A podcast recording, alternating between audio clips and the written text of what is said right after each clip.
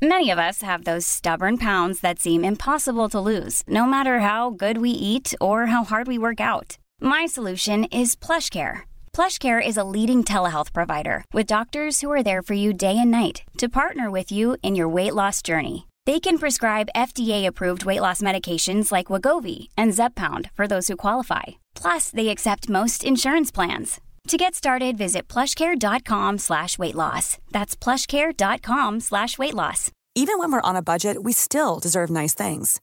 Quince is a place to scoop up stunning high-end goods for 50 to 80% less than similar brands. They have buttery soft cashmere sweaters starting at $50, luxurious Italian leather bags, and so much more. Plus, Quince only works with factories that use safe, ethical, and responsible manufacturing. Get the high-end goods you'll love without the high price tag with Quince. Go to quince.com/style for free shipping and 365-day returns. Jag åker upp till Stockholm och då möter jag Joje som har skapat organisationen Underbara ADHD och med över 40 000 likes på Facebook. Han är föreläsare, entreprenör och har även en egen teatershow. Men livet har inte alltid varit så enkelt för Jojje. Och han var faktiskt riktigt nära på att ta livet av sig. Organisationen Underbara HD skapade han för att få fram de positiva delarna. För varför kan en diagnos räknas som att vara så negativ när det är så många som uttrycker att de har den? Skådespelare, entreprenörer, bloggerskor med mera. Varför ser det då som en nackdel? Det här är tredje avsnittet av veckans selfie. Jag möter Jojje och vi pratar om både positiva och negativa saker om ADHD.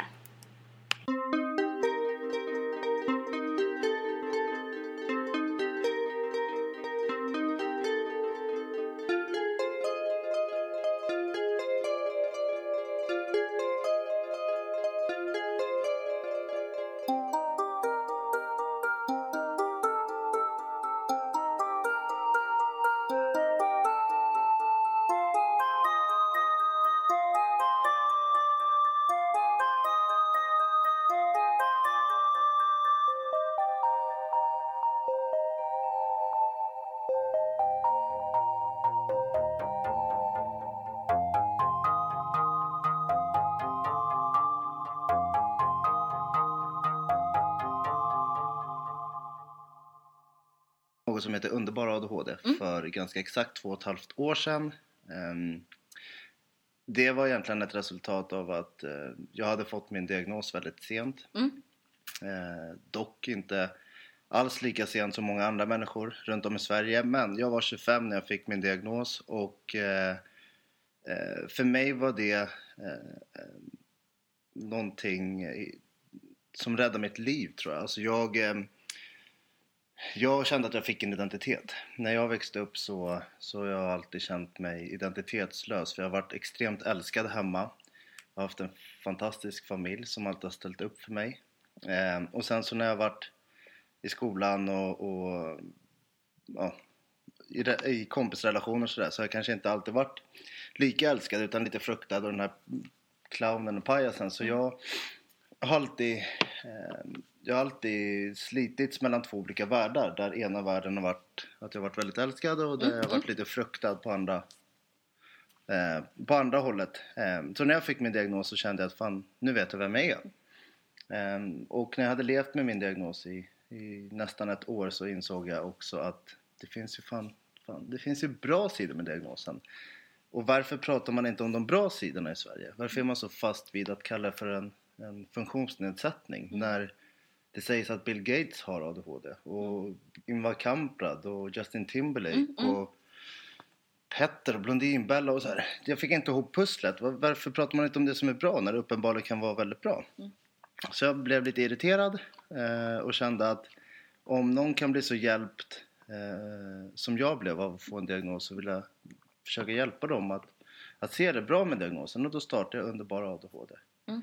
Ehm, det började med att jag bloggade Mm. om mina erfarenheter, Mm, mm. bra som dåliga.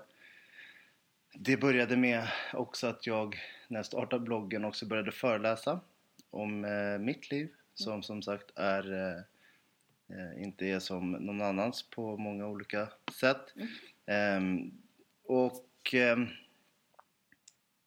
mitt pro projekt som, eller Underbara ADHD i början väckte väldigt mycket uppmärksamhet i Sverige. Jag fick väldigt mycket eh, publicitet i media. Det var många som intresserade sig för min historia och hur man kunde se så bra på något som hade varit så jobbigt och sådär.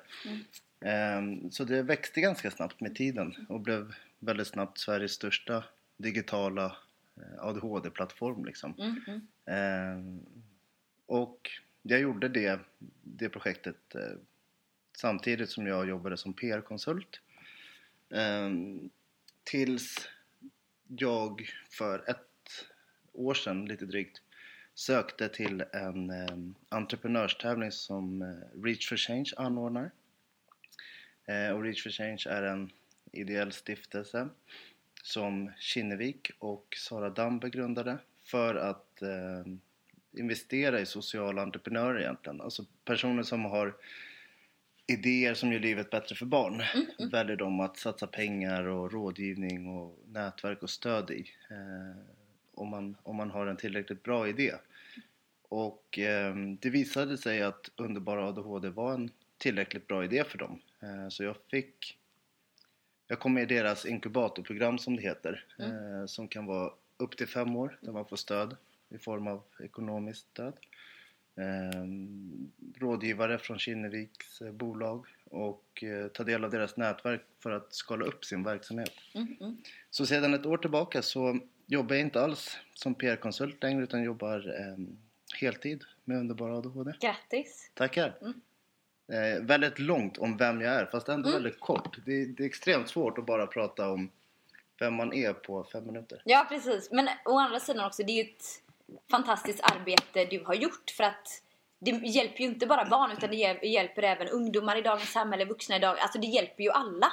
Och det är en plattform som också visar att ADHD behöver inte vara dåligt utan det finns så mycket bra. Ja. Sen absolut, det är människor som, som kämpar med det men då kan man också visa att men gör på det här sättet. Och varför måste allting vara i den här lilla boxen? Liksom, Ja. Kan man hitta saker och gå utanför den liksom? Mm. Eh, jag tänkte lite på hur upptäckte du liksom att du hade ADHD? Var det liksom bara en dag du kände att nej, nu vill jag gå till, till psykologen och kolla om jag har ADHD? Eller liksom hur, hur, hur kom det liksom? Du kände att det här är en Nej. diagnos som jag har? Alltså den första gången som, som ehm, omvärlden eh, kände sig tvungen att reagera och agera på mitt annorlunda beteende. Eh, det var när jag var fyra år och gick på dagis. Eh, redan där och då sa dagisfröknarna till min mamma att fan Jojje han kan ju inte leka som alla andra barn utan han är väldigt på, han är väldigt energisk och sådär. Det visste ju morsan. Det, det har liksom inte varit det var inget konstigt för henne. Jag kommer ihåg, hon brukar berätta för mig om en eh, incident eller en situation eh, hemma hos min mormor och morfar när, när jag var två eller tre tror jag. Eh, och så att fick syn på något bra barnprogram på TV. Så jag satt mig och kollade på det och eh, mormor ställde sig en bit ifrån och blev helt chockad att jag satt still. Och, och sen så när det kom, kom upp i, i 30 sekunder så pekade hon på morsan så här, eller petade på mamma bara fan Nina, han har suttit still i 30 sekunder, det är helt sjukt. Vad är det som har hänt? Ehm, och det sätter väl ungefär fingret, eller det sätter ju det är lite pricken över i på hur jag var som barn. Alltså redan som väldigt liten så var jag extremt hyperaktiv, extremt energisk, extremt påfrestande. Ehm, så jag, alltså med facit i hand har jag alltid vetat att jag har haft ADHD. Mm, mm. Frågar man mina vänner eh, när jag berättade att jag hade fått diagnos när jag var 25 så sa de "Vad fan jag skämtar eller? Vi hade kunnat säga det för 20 år sedan. Ja, mm. Det, det är så uppenbart. Ehm, ja. Och jag, jag har som sagt, det var första gången jag träffade en, en eh, när omvärlden reagerade första gången var jag fyra år. Och när jag var sju år, alltså när jag började på lågstadiet, ganska omgående fick jag kontakt med skolpsykologen för att jag inte kunde sitta still, för att jag inte kunde göra som jag skulle i skolan. Och sen så hade jag den kontakten med skolpsykolog, eh, terapeut, kurator, biträdande rektor, rektor, polis, socialtjänst. Ehm, resursteam, beroendemottagningar. Jag hade ju det under hela min uppväxt. Men det var inte då de liksom gjorde någon utredning? Nej. Utan Ehm, Den kom senare. varför? Nej men jag... Som jag sa tidigare så jag tyckte... Jag kände mig identitetslös när jag var liten. Mm, Eh, Så väldigt tidigt i mitt liv försökte jag ta livet av mig. Mm, När jag var 12 eller 13 så firade jag min första fylla med att hoppa ner på en tågräls och gå mot ett Åh, tåg liksom. Ja. Eh, och det var första gången som jag kände att fan, jag, jag fyller ändå ingen, ingen funktion. Jag, de jag älskar sårar jag bara. Mm. Och de som, sen finns det de som inte ens fattar mig. Ja, vem är jag liksom? Jag, det blev för mycket för mig. Mm, mm, Och sen så försökte jag ta, jag levde ett ganska destruktivt liv under min ungdom och, och hade det tufft liksom. Mm. Eh, och försökte ta livet av mig sex gånger sammanlagt. Eh, och lyckades nästan tre. Mm. Och efter det senaste, det sista självmordsförsöket, det var då liksom som eh, som jag Alltså då hade jag varit på Danderyds sjukhus, sytt ihop armen som jag hade skurit upp. Mm. Eh, och sen så ville de att jag skulle ligga kvar på Danderyd. mm, mm. Och jag vägrade såklart. Mm. För jag hade ingen, ja, jag ville inte det. Nej. Så slutade det med att jag fick åka hem och sova hos mamma. Och mamma tvingade dem att komma hem till henne dagen efter. Mm, Alltså psykolog och läkare och sådär.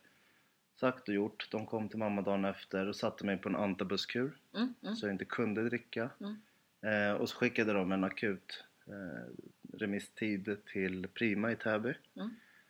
Så jag fick träffa dem väldigt snabbt. Och sen när jag kom till Prima vuxenpsyk Mm. så eh, kommer jag ihåg det så jävla väl. Jag satt där på första mötet med dem. Så sa de att, eh, kanske inte exakt så, men eh, du har ADHD. Det är solklart. Mm. Du borde fått din diagnos för 20 år sedan. Mm. Eh, nu kommer vi göra en utredning. Det kommer ta så här och så här lång tid. Och efter det kommer du få eh, det stöd och den hjälp du behöver. Du kommer Mm. kanske få börja medicinera den för att det är nödvändigt. Och få de verktygen så att du kan hantera det bättre. Mm, mm. Ehm, och det gjorde... Det var där det började liksom vändningen någonstans. Mm, mm. Att fan, det finns ju de som fattar mig också. Ehm, Var det en väldig lättnad? På ett sätt men- att få diagnosen? Alltså även, även om du visste om det? finns inte. Eh, ADD är en, det, det, det finns liksom inte. Det har man slutat prata om för jättelänge sedan. Och ADD är i allra högsta grad aktuellt. Ja, Speciellt, precis. det känns som att det blir, ja, det behöver inte ens förklara men Nej. många ifrågasätter liksom ADHDns och diagnoserna som ingår i samlingsnamnet ADHDs eh, existens av någon konstig anledning och det är, jag tror att det blir, jag tror att det är svårt jag tror att fördomar föds i kunskap, som såklart, det är, det är klassiskt fördomar. Mm. Eh, och när folk inte vet vad ADHD är och vad det innebär att leva med det och hur, hur liksom hur allvarliga eller påtagliga kärnsymptomen måste vara för att man ska kunna prata om ADHD. Mm. Eh, då, då är det svårt, eller då är det många som slänger sig med diagnosen och, och Mm.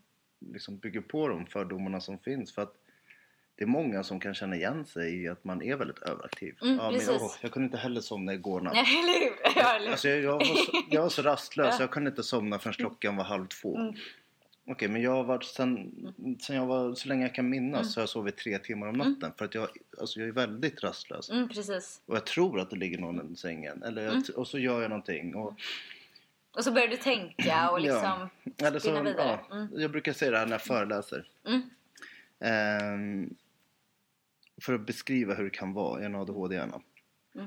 När folk ber mig räkna får Mm. när jag ska gå och lägga mig. Så säger de ja men räkna får för då blir du trött. Klassiskt knep. Då börjar jag räkna får.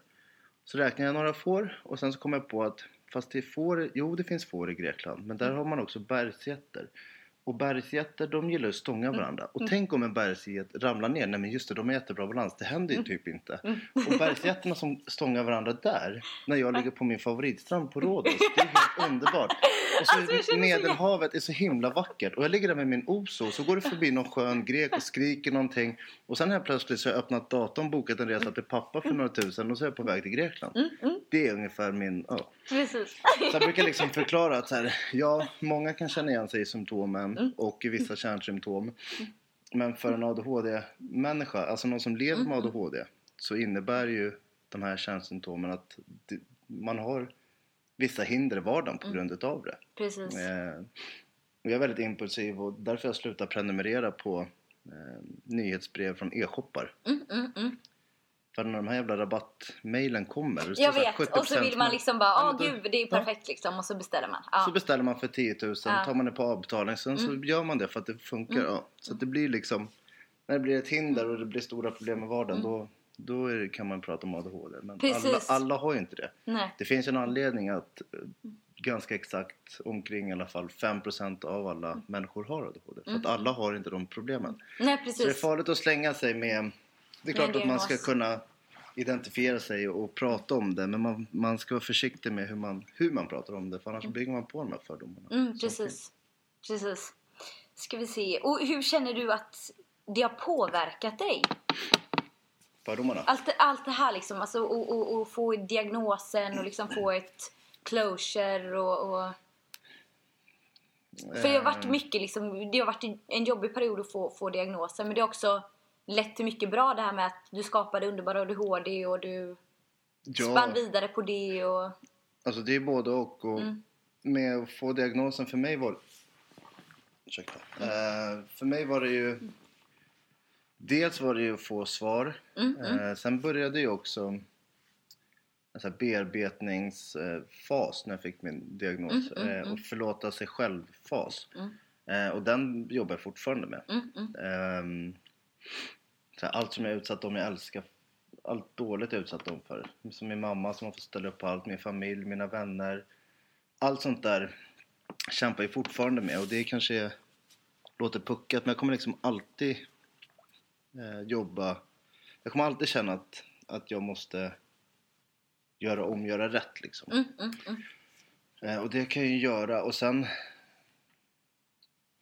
Det bästa med diagnosen var ju att få svar och eh, det, helt, det som är helt fantastiskt är att det har lett till att jag jobbar med något som, som jag älskar och brinner för liksom. Eh, att det ledde till, till något så fint som underbar ADHD är helt magiskt. Det, Hade någon frågat mig för tio år sedan vad jag skulle göra när jag blev stor så hade jag inte vetat. Då hade jag inte trott på något. Jag hade Nej. inte haft någon framtidstro. Eh, jag hade inte kunnat svara på det. Kanske också mycket för att samhället och lärare på ett sätt. För, du kanske har samma upplevelser som jag har. Jag, hade, jag kommer ihåg när jag gick högstadiet.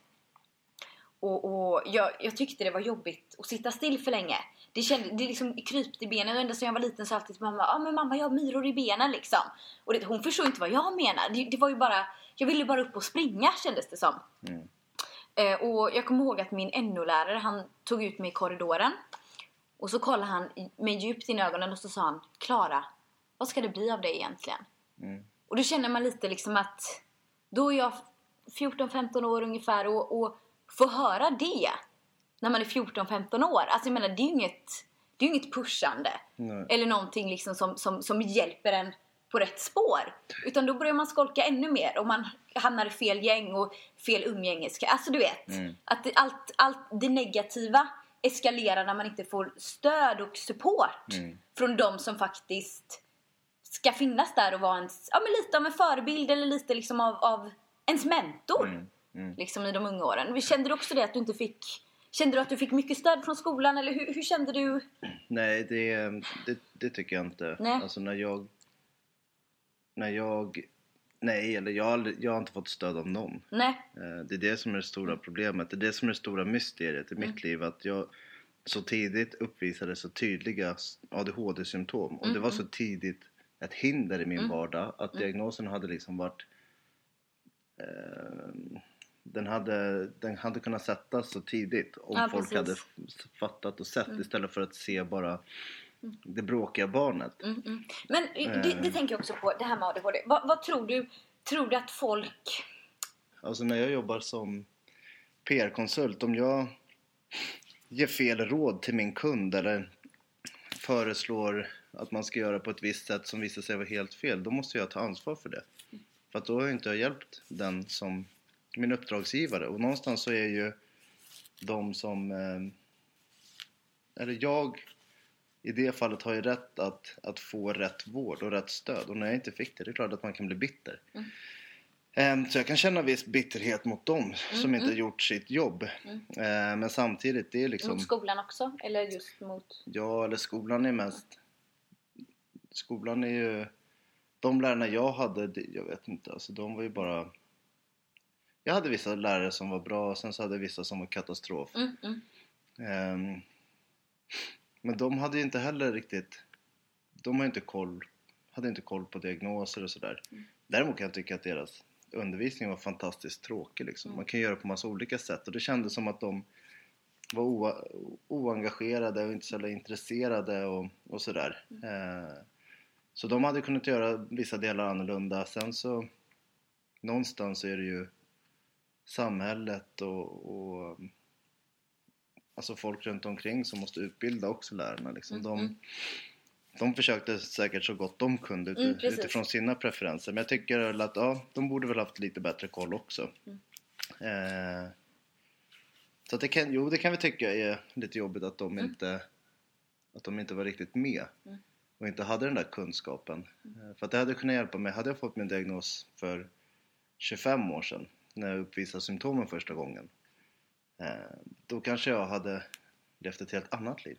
Hade jag fått min, jag gjorde en utredning när jag var 17 eh, och den visade sig vara så dåligt gjord av BUP att hon som gjorde det ska vara glad att hon har sin läkarlägg kvar, säger Oj. de till mig på Ja. Prima nu. Eh, de som jag gjorde min andra utredning. Och det är också sådär, då kan jag bli lite bitter för det. För att då kan jag tänka, hade jag fått min diagnos när jag var 17 och hade hon gjort sitt jobb ordentligt så hade det inneburit att jag hade fått diagnos, fått en insikt om mig själv och kanske hade kunnat undvika vissa steg och vägval i livet som inte alls var bra. Och kanske inte alls hade skurit upp armen. Och jag kanske inte alls hade grundat underbar ADHD. Och kanske inte alls hade träffat min största kärlek. Och jag kanske inte alls hade sabbat den relationen. Alltså du vet, det är så många frågor som man ställer sig som man inte vet. Eh, för att man har tagit den vägen i livet man har tagit. Eh, sen är jag fantastiskt nöjd med att att det tog, att även om det var en jävligt jobbig resa och många, att jag har sårat många och gjort mycket fel och mått väldigt dåligt så jag är glad att jag har tagit den vägen för annars hade jag inte varit här. Nej. Och jag, det gör mig stark att jag har varit med om allt det jag har varit med om. Det är den, det som har gjort mig till den jag är. Mm. Och det är därför Underbara ADHD går så bra tror jag för att det är ju liksom det är grundat av egna erfarenheter. Det är grundat av någon som vet vad det innebär. Mm. Och det är grundat av någon som eh, som vet hur det är att inte få rätt stöd och hjälp. Mm. Liksom jag vill, vill jobba för dem som, som upplever det nu och försöka hjälpa dem att få rätt stöd och förutsättningar. Mm, Och Jag tror att det lyser igenom och jag tror att det är därför det är så uppskattat för att det är så Mm, mm. personligt liksom. Jag undrar det, vad, vad, vad, har du några tips på hur man kan hjälpa någon som man kanske tror har ADHD eller, eller hjälpa någon som har ADHD? Som Ja. förälder eller syskon eller kompis? Det, eller? det beror på. Alltså det Ja. beror så himla mycket på. Mm. Jag brukar säga det också när jag föreläser. Det, det låter väldigt abstrakt Mm. ehm, och det låter väldigt fluffigt. Men både som lärare, eh, sjuksyster, eh, vän, eh, kollega, arbetsgivare. Om man har ett vänligt bemötande, vänligt och öppet bemötande kommer man väldigt långt på. Mm. Och då menar inte jag att man eh, ska låta någon göra som de vill. Men har man så en öppen och vänlig inställning till något som är väldigt tufft så kä- kommer den personen som har de här svårigheterna känna det att fan de här människorna vill hjälpa mig. Mm. Och då har man kommit väldigt lång bit på vägen. Eh, om, man, om man har den öppna inställningen och, och viljan att faktiskt hjälpa till. Mm.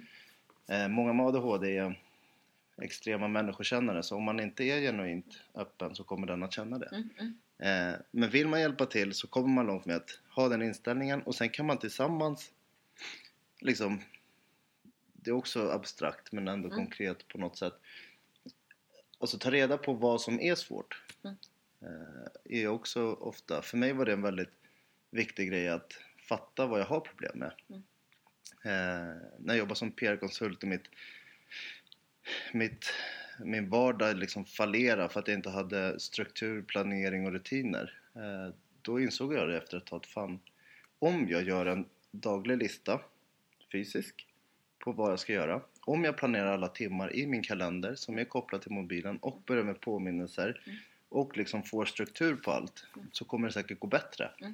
Och idag lever ju så. Så jag lever ju genom kalendrar och listor och, och allt vad det är. Så att jag tror att man jag tror att man, eh, beroende på var, när, hur, att man kommer långt på att ha, tänka på bemötandet och förhållningssättet, alltså hur man, eh, vad man säger och hur man säger. Ehm, och att man visar en vilja att försöka hjälpa till. Och strukturera och planera för den som har diagnosen. Ja, alltså för många Alltså alla människor, precis som alla, alla människor är olika, är ju alla människor med ADHD olika. Mm, mm. Ehm, jag tror att ehm, mina behov, eh, det är inte nödvändigt, eller det är inte självklart att du har samma behov som jag för att du har ADHD. Mm. Men jag tror att jag mår extremt bra av tydliga riktlinjer. Tydliga deadlines, tydliga mål, när, var, hur saker ska göras. Varför, alltså vad förväntas och vad händer om det inte blir så? Om jag inte svarar på det här mejlet, går jorden un- under då? Mm.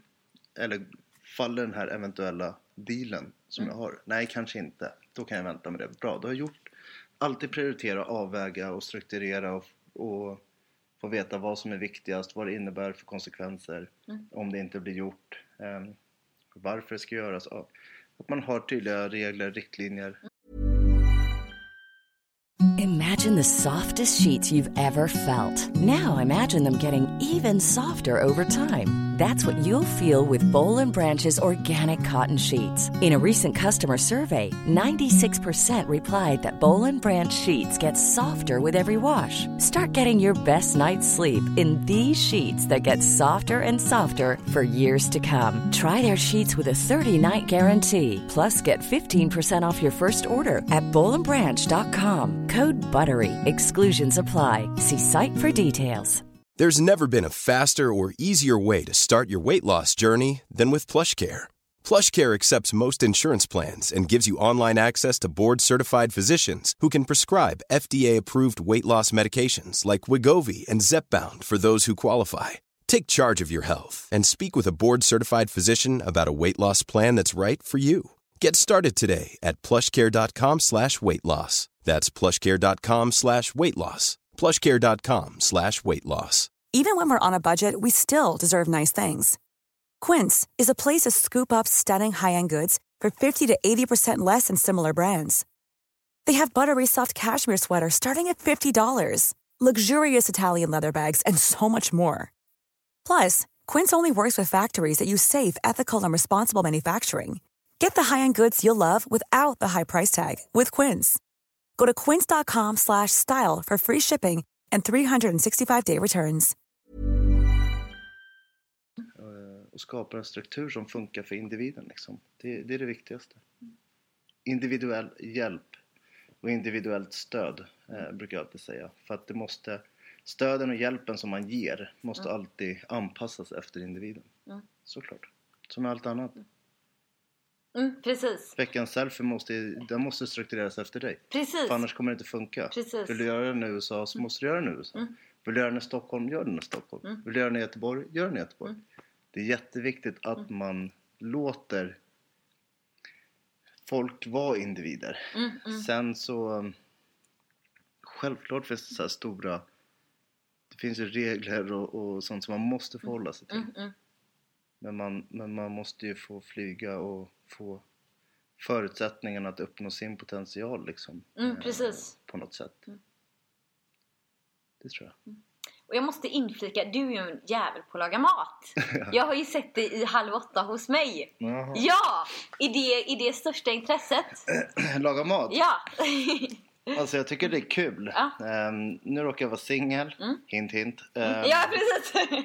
Jag råkar vara singel och inte ha någon att laga mat till sådär.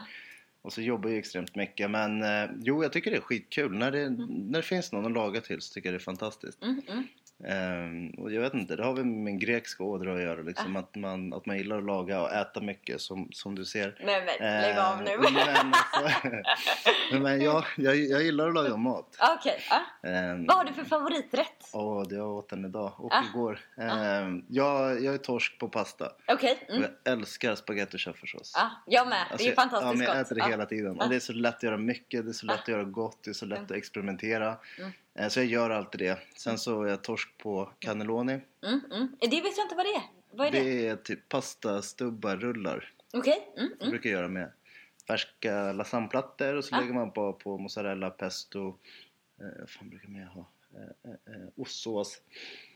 Någon god så här, italiensk Ah. torkad skinka och tomat och sen så rulla ihop eh, på med tomatsås, lite Mm. ostsås, lite ost och så in i ugnen. Ja, nu blir jag hungrig här. Nu. Ja. Precis ätit thaimat men jag kan äta igen. Ja. Men det, det är sjukt gott. Jo, jo, jag gillar väl att göra mat om det är till mig. Mm. Tycker jag. Tycker är Kul. Ja. Gillar du att laga mat? Eh, ja, det gör jag. Eh, så. ehm, inte lika avancerat som dig, men, men, men absolut det gör jag. Jag tycker om att laga, i, jag lagar en fantastiskt god fisk och skaldjurssoppa. Bra. Köttfärs och spaghetti, fantastiskt. Sen klassiker, tacos. Ja, men det är, ju inte, det är inte så svårt, det är ju bara att slänga ihop lite. det men gott. det är ju så gott Ja. liksom. Så, så lite, lite, liksom, lite enklare maträtter så. Och sen ehm, färsbiffar med ehm, soltorkade tomater och fetaost. Bra. Också jättegott. Ja. Ja. Gott. Mm. Potatisgratäng och Ja, sådär. Så det, ja. Men jag är en riktig mattjej. Gör det som 25-åring. Nio månader senare blev jag sjukskriven Mm. för depression och gick in i väggen. Ehm, en vecka efter jag hade blivit sjukskriven fick min mamma tjocktarmscancer. Oj. Och var nära, hon opererades tre gånger på tio dagar och var nära på att stryka med några gånger och sådär. Ah, ah. Och då, när hon blev sjuk, så gick jag ner 25 kilo på en månad. Mm, mm. Jag har aldrig vägt så lite tror jag. Jag vägde 79 eller någonting. Alltså jag Ah, vägde ah. pyttelite. Ah. Ehm, eller ja, 69, jag kommer inte Ah. ihåg. Och sen, ehm, en och en halv månad efter hon hade blivit sådär sjuk. Det var då jag startade Underbara ADHD. Mm, mm. Ehm, och var på den här filmpremiären och såg en film som heter Jag har ADHD. Där man pratar om det som är bra. Precis. Eh, så allt det där, alltså jag gick in i väggen, mamma blev dödssjuk. Jag råkade gå och kolla på en filmpremiär och sen så fattade jag att fan det här vill jag göra. Mm. Jag tror att allt det, på tal om vikt, alltså att, att jag rasade i vikt, men det var inte medicinen. Mm, mm. Eh, men jag tror att allting, allting hänger ihop på något sätt. Så du upplevde inte, för jag upplevde väldigt starkt att jag kunde äta men lite och sakta för jag Jo, jag blev åt lätt- väldigt lite. Jo, ja, men jag, blev, alltså väldigt- jag, jag upplevde det att jag blev lätt illamående. Alltså om jag skulle Mm. äta för mycket och jag, jag, jag, jag, kände inte alltid den här liksom hur god mat mamma och pappa än gjorde liksom så kände jag inte att Så åh vad nej. gott det ska bli med Nej. mat. Nej men så är det ju. Det bara försvann. Ja men så är det. Ja. Och så är det fortfarande för mig. Alltså, Så kan det vara för mig. Nu när jag vaknar på morgonen då tar jag min medicin. Mm. Och då ganska omgående, kanske en timme eller en halvtimme efter så försvinner ju mitt, min hunger. Mm, mm. Och sen om jag har riktigt mycket att göra eh, på jobbet, vilket jag ofta har och känner så här, men då känner jag inte ens hunger till att käka lunch. Nej. Och sen så kan jag äta lite till middag. Mm. Och sen så när medicinen går ut vid 10 eller 9, då kan jag bli jätte, jättehungrig. Mm. Så det där suget finns ju inte. Nej precis. Som det finns när man inte äter medicin, för då kan man vara jätte, jätte, jättehungrig. Mm. Och sen när man äter medicin så är det såhär, nej, Eller hur? jag behöver inte. Mm. Fast det är jättegott. Ja, eller hur? Det är, det är väldigt intressant där faktiskt. Och jag tänkte på, vad, vad är det mest positiva med ADHD? Med ADHD, jag tycker det finns så många olika. Jag, Dra ett gäng då. Ja, bara- jag skulle säga för, för det första, hyperfokus. Mm. Ehm, säg inte kanske så många så mycket, men det här med ehm, när man blir intresserad av någonting så blir man jätteintresserad. Om, om du hittar någonting som du tycker är kul så är det så kul att ingenting kan störa dig. När jag var liten och lekte med lego och min mamma försökte prata med mig så hörde inte jag henne. Alltså det är, då är jag borta, då är jag i min värld, då är det bara mitt som gäller. Hon gick till, mig, eh, hon gick till eh, öronläkaren med mig flera gånger för att hon trodde att jag hade taskig hörsel. Men det är inte det, det är för att när jag blir hy- hyperfokuserad då kan jag sitta på centralstationen i Stockholm där 200 000 stockholmare springer fram och tillbaks varje dag och göra min grej för att ingenting kan störa mig. Och det är en jätte bra egenskap som få människor har. För när man är sådär hyperfokuserad så slutar man ju inte göra det man gillar heller. Um, när jag startade Underbara så satt jag i tre dygn utan att gå på toa, dricka, äta, duscha. Jätteäckligt, jag vet. Men det är lite standard. Ja, men så här, då är det bara raka spåret. Ja, precis. Mm. Ehm, det, jättebra. Drivkraften, det hänger ihop med hyperfokus men också sådär, när man hittar något som man verkligen bryr sig om så gör man det gånger tusen. Ehm, man är så hängiven, intresserad och dedikerad att, att liksom hälften vore nog. Jag tror att det är så många, det är därför det är så många som har lyckats väldigt, väldigt mycket. Ehm, För att de har just det där. Mm. Drivkraften, hyperfokuset. eh, Att man är så nyfiken på allt. Mm, det, kanske är, precis. det kan vara jobbigt. Mm. Ehm, varför gör de det? Varför ska de göra det? Var- Varför menar de så? Hur menar de? Och att man alltid vill veta mer om saker. Det är en enorm tillgång idag när, när det är så viktigt att man är så allmänbildad och kunnig och är nyfiken. Ehm, och det hänger ihop med att man är väldigt intresserad av mycket. Man, tycker ju, man kan tycka de konstigaste projekten och sakerna och, och ehm, situationerna är intressanta. Ehm, intresserad, hyperfokus, nyfikenhet. Mm, jag tror att det är bra att man är ehm, nu vet jag inte om alla är det, men jag tycker att jag är en väldigt bra människokännare. Mm. Jag känner om en människa inte är på riktigt. Mm. Eller om det är på riktigt. Och om det finns sådär halvbra avsikter. Kan, kan du inte tycka att det är jobbigt ibland då? För Jo, det kan jag uppleva. Det tycker jag är att- jättejobbigt. Eh, det är klart att, jo, det är klart att det kan vara jobbigt. Mm. Eh, men många gånger så känner man känner jag direkt att åh, är det här en människa som är värd att lägga tid på eller inte? Eh, och det kan vara, det kan vara bra. Mm. Eh, sen så tror jag att man är social, att man är charmig, Mm, precis. eh, lättsam. Mm. Eh, lättsam, charm- Spontan. spontan, impulsiv. Mm. Det är inte alltid bra att vara impulsiv men många gånger så är det Mm. Ehm, Jag ingick i en studie nu eh, där en kille, en forskare, eller han är professor i entreprenörskap eh, på Stockholms handelshögskola och ett annat universitet i USA. Han gör en studie för att kolla på entreprenörer eh, av olika slag och vilka så, egenskaper som man delar. Eh, och där kom man fram till att många av oss som är framgångsrika entreprenörer inom citationstecken eh, är väldigt impulsiva. Och många gånger så visar det sig att de impulsiva valen man har gjort har varit bra Okej. när det är businessrelaterat. Eh, sen så kanske det inte alltid är bra att, som jag var inne på tidigare, att köpa kläder för 10 000 när du inte har 10 000 eller köpa en klocka för 14 när du inte har 14 och sådär. Eh, men, eh, men jag tror att impulsiviteten många gånger är bra. Eh, om- om Och, så, man- och så gör det bra historier. Ja, så är det ju. Så kan det vara. Ja. Det, det är alltid någonting som är kul liksom. Mm. Jag har åtaliga och jättemånga roliga historier med mina vänner och kollegor som är sjukt impulsiva. Ja. Ehm, alltså som är sådär, ja, som är helt galna. ja, Eh, så impulsiviteten och att man är spontan, det tror jag är kul och bra. det tror jag Så också. det finns många bra saker. Mm. Jä- Jättemånga bra Och saker. om, om du ska nämna något negativt eller någonting som inte är så... mm, Vad skulle det vara? Nej men det blir ju naturligt, eh, som sagt, impulsiviteten igen. Mm. Om man gör en fel, om den blir, eh, tar sig uttryck på fel sätt. Mm, mm. Eh, jag kan ju tycka att min rastlöshet, rastlöshet är fruktansvärd. Mm. Eh, att aldrig, att alltid vara rastlös i själen. Alltid känna att fan vad tråkigt allt är. Ja. Därför händer det inte mer. Eh, och alltid känna att det händer för lite. Mm. Det kan vara jobbigt. Och komma hem och ha svårt att bli lugn i själen. Det, det är svårt att förklara men det kan vara fruktansvärt jobbigt. Ehm, och det här med överaktivitet och hyperaktivitet. Att man kan vara helt jätte, jätte hyper ena sekunden och utmattad andra. Mm, mm. Det är fruktansvärt. Och eh, uppmärksamhetsproblem, Mm. eh, koncentrationssvårigheter. Att man tar in så mycket intryck. Jag går aldrig Drottninggatan Nej. här i Stockholm. Mm. För jag hatar det. Alltså jag hatar människor efter. Jag, och nu garvar jag, Ja. de som inte vet. Men eh, jag, jag kan tycka det är fruktansvärt jobbigt att gå där. Ja. Dels för att det är så mycket intryck, för att folk går så jävla långsamt, för att folk går fem i rad, för att folk zigzaggar. Det också, det håller jag med om. Vad jobbigt det är när man, när man liksom känner att hallå, gå fortare, Nu hem- öka takten liksom. nu, vill inte Och så vill man zigzacka och så kommer Ja. någon i vägen. Ja, men Nej, det är precis. fruktansvärt. Ja. Det är det här med att man har, ja. Mm. Alltså svårt att fokusera uppmärksamheten och varva ner och allt sånt där. Det, det kan vara tufft alltså. Mm, Så är det ju. Eh, Så det är både bra och dåligt. Eh, Det gäller att hitta verktygen för att minimera de dåliga sakerna. Jag går inte Drottninggatan. Jag, tar, jag går av Hötorget och går bakvägen. Nej, Så jag löst det problemet. Slipper jag bli irriterad. barn och ungdomar liksom under skolåren. Liksom, att man ska sitta still, man ska vara lugn, man ska göra sina läxor och man ska komma i tid.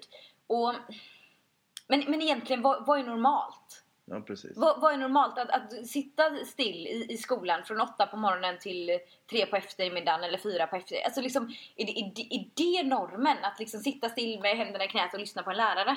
Eller, eller är det egentligen normen att kanske vara lite mer aktiv? Eller du vet... Mm. Men vad, ja, precis, och vad är normalt och måste det finnas något som är normalt Mm, liksom? precis. Det, alla är ju så här, alla är vi olika, Mm. därför är vi lika. Och alla är vi perfekta som vi är. Ja, och då måste man ju få vara det. Då Precis. kan man inte sätta folk i fack. Speciellt inte om Nej. inte alla... Men som sagt, vad är normalt? Alltså Mm. ADHD och neuropsykiatriska funktionsnedsättningar har alltid funnits. Mm, eller hur? Tänk om den första människan var hyperaktiv. Mm. Det finns ju också många, eller inte många, men det finns en del studier som visar på att eh, många så här grottmänniskor och stammar, många av dem som är framgångsrika där har ju klassiska ADHD-symptom. Ja. Och de som har tagit sig upp och är så här head of hunting, Mm. det är de som har de här drivkrafterna och sy- symptomen som en ADHD-människa har. Mm.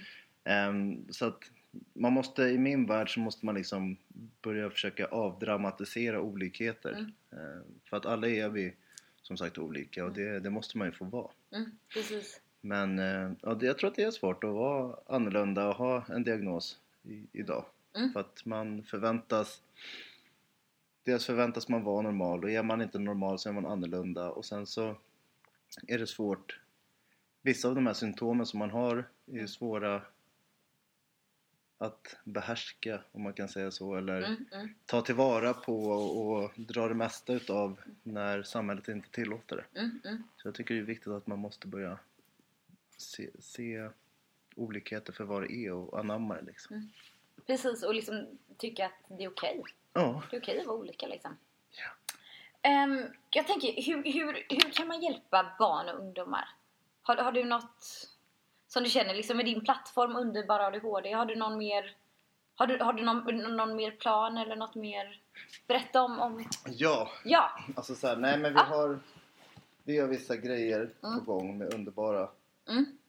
Det vi, jag tror att jag tror att en viktig grej när man har, när man pratar om det här när vi ska, när vi pratar om att avdramatisera olikheter Mm, mm, så tror jag att det är viktigt att man eh, dels jobbar med kunskap, Mm. förståelse och allt som man har varit inne på. Men också att man jobbar med inspiration, liksom att man, man visar att det går faktiskt att lyckas. mm, mm. Fast eller trots, eh, tack vare att du har en diagnos.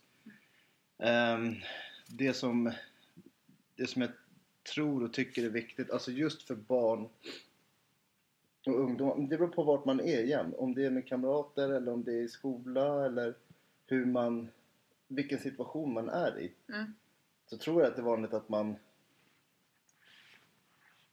bara att man får, om man skaffar sig en kunskap om vad det faktiskt innebär att Mm. ha ADHD så har man kommit långt. Och där tror jag att vi är ganska eh, lata om man kan säga så. Eller så här, eh, vad heter det? Man är ganska nöjd med hur det är. Ja men vad fan, de har ADHD. Och jag tror att det är många som tror sig veta hur det är att leva med ADHD. Mm. Det är väldigt få som vet hur det faktiskt är. Mm. Och där någonstans måste man ju eh, det jobbet som underbara ADHD gör mycket är ju att försöka liksom öka kunskapen i allmänhet. Att det här är det. Jag tror att om man ökar kunskapen och visar folk att det här är ADHD. eh, Så här kan det vara att ha ADHD. Så har man kommit långt och då har man hjälpt många barn och ungdomar med ADHD. Sen så måste man jobba på flera olika sätt. Vi tillsammans med Friends så gör vi ett projekt i vår eh, där vi eh, har en grupphandledning av Mm. lärare. Vi träffar lärare, tio lärare från lika många skolor i Stockholmsområdet. Eh, Mm. Sex tillfällen i vår. Mm. Eh, där vi jobbar med att eh, utveckla verktyg eh, för hur man kan undvika liksom, situationer och miljöer i skolan som utsätter barn med ADHD eller ADHD-liknande symptom för mobbning eller utanförskap. Mm. Och det är också ett sådant sätt att hjälp, indirekt hjälpa barn och ungdomar med ADHD. Jag tror att en stor insats för att hjälpa dem som har diagnosen handlar om att förändra dem runt omkring. Liksom. Mm, mm, Då kommer man återigen också tillbaks till det här att alla måste få vara olika och alla måste få förutsättningarna att, att lyckas eh, och uppnå sin fulla potential. Och för att nå dit så måste man liksom justera små eh, saker och ting, ganska stora saker och ting på håll och kanter eh, i samhället och på vissa samhällsfunktioner. Eh, en annan sak som vi gör nu, Underbar ADHD, vi lanserar precis snart precis snart, jättekonstigt. Men eh, i början av nästa år, Mm. 2015, så lanserar vi vår första webbkurs Mm. till lärare. Som också är på samma spår. Mm. Eh, som ger lärare eh, grundkunskap i ADHD, NPF, alltså andra NPF-diagnoser. Men också situationer från verkligheten. Så här kan det vara. Eh, det här kan ni råka ut för. Hur gör ni då? Hur tänker ni då? Eh, kursen har också med massa metoder för hur man kan jobba med eh, ADHD-liknande symptom i skolan. Men också så praktiska strategier. Om det här händer, tänk på att göra så här. mm, mm. Hur viktigt det är med bemötande förhållningssätt. ehm, med att använda vissa hjälpmedel. visuellt stöd. Minimera intryck i klassrum. Tänk på hur du pratar. Du vet, massa saker för hur man kan göra det bättre. Och sen så innehåller kursen också ett avsnitt om hjälpmedel. Så här, de här hjälpmedlen finns. Mm. Hur kan du använda dem? Och jag tror att jag tror att jag är ganska övertygad om just det. Att om man ändrar eh, samhällets kunskap och förståelse för ADHD, tar bort fördomarna, tar bort stigmatiseringen av oss som lever med ADHD, Mm. då har man hjälpt de barn och unga som har ADHD. Eh, jag tror att man måste börja där. Sen finns det tusen andra saker, så praktiska som förälder och, och syskon och kollega och arbetsgivare. Har ett barn ADHD eller om man uppvisar eh, ADHD-symptom eller en vuxen för den delen. Då finns det ju en rad hjälpmedel som man kan börja använda sig av. Till exempel att strukturera upp vardagen. Mm. Införa rutiner. Eh, en kollega kanske ber den här personen med diagnos att eh, skicka ett mail bekräftelsemail efter en brainstorming för att bekräfta att det här har vi pratat om och det här ska jag ta tag i, det här tar du tag i. Så man får koll på, så man ser till att inget hamnar mellan stolarna. Ehm, I hemmet kanske det ska vara väldigt tydliga regler och riktlinjer igen. Ehm, det här gör du och inte, gör du inte. Ehm, kanske en del vill ha eh, visuellt schema hemma. Eller så här, det här är veckan som kommer. Nu gör vi det och då gör vi det. Eh, eller börja jobba med eh, påminnelser i mobilen. Eh, med kalendrar, med som sagt dagliga scheman, veckoscheman. Eh, det, fin- alltså, det finns hur mycket hjälpmedel som helst som, man kan, som man kan jobba med för att underlätta och hjälpa för de som har eh, diagnos. Mm. Men det, det är väldigt, det, hur de här Alltså hur hjälpen ser ut beror så mycket på vilken situation man är liksom. Mm, mm, precis. Men jag tror att det är mycket som som man både kan och vill göra. Det finns hur mycket appar som helst. Mm. Som man kan Ja just det, det har jag. Jag har, det. Ja, en annan sak.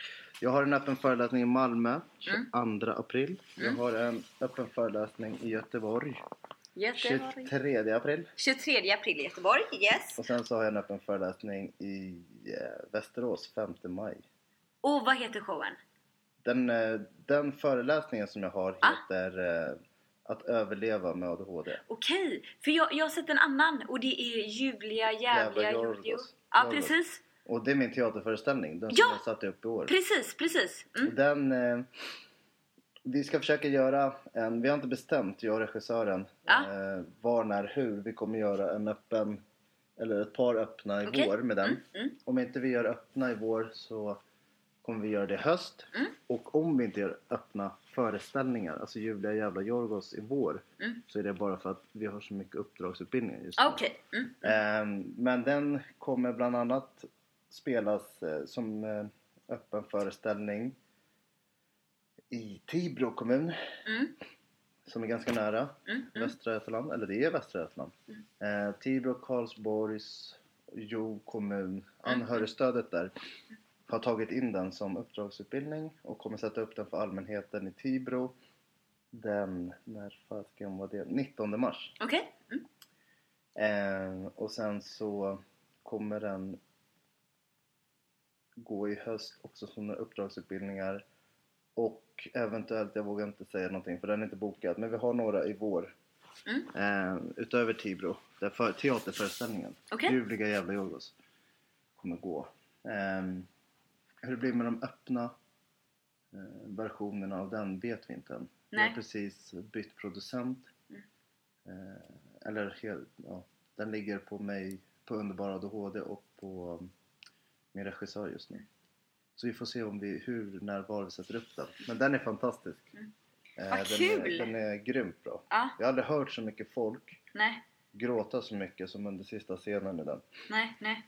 Så, där, så att de nästan hulkar sig fram liksom. Den är riktigt berörande. Den är jättebra. Mm. I love it. Spännande! Ja. Du har ju massa kul att se fram emot verkligheten. Ja, Verkligen. ja. Vad säger jag? Det är svårt. Det är inte alltid lätt.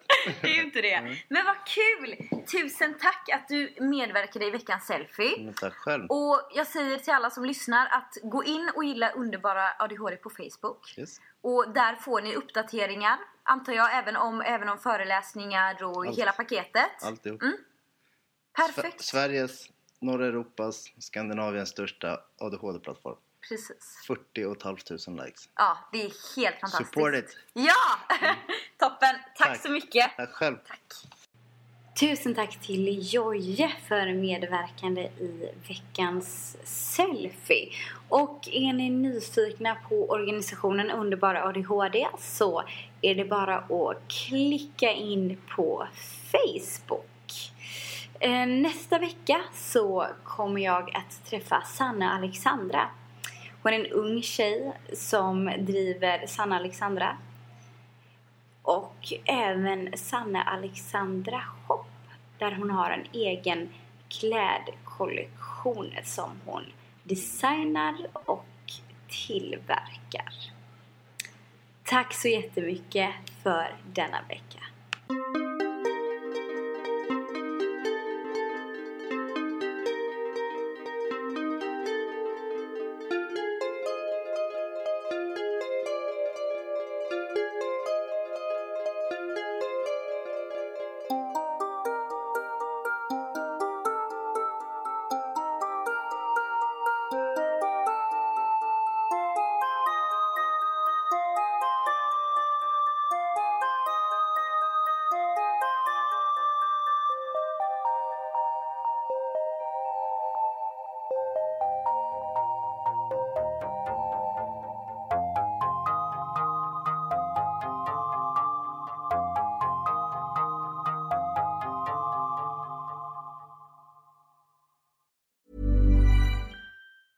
Even when we're on a budget, we still deserve nice things.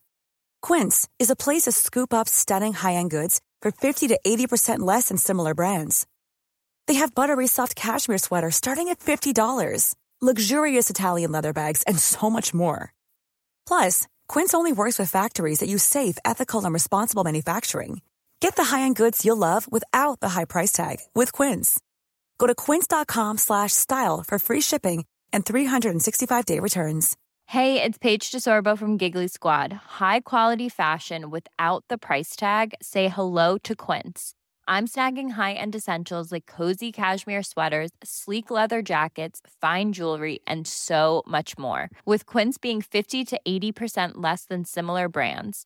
and they partner with factories that prioritize safe ethical and responsible manufacturing i love that luxury quality within reach. Go to quince.com slash style to get free shipping and 365 day returns on your next order.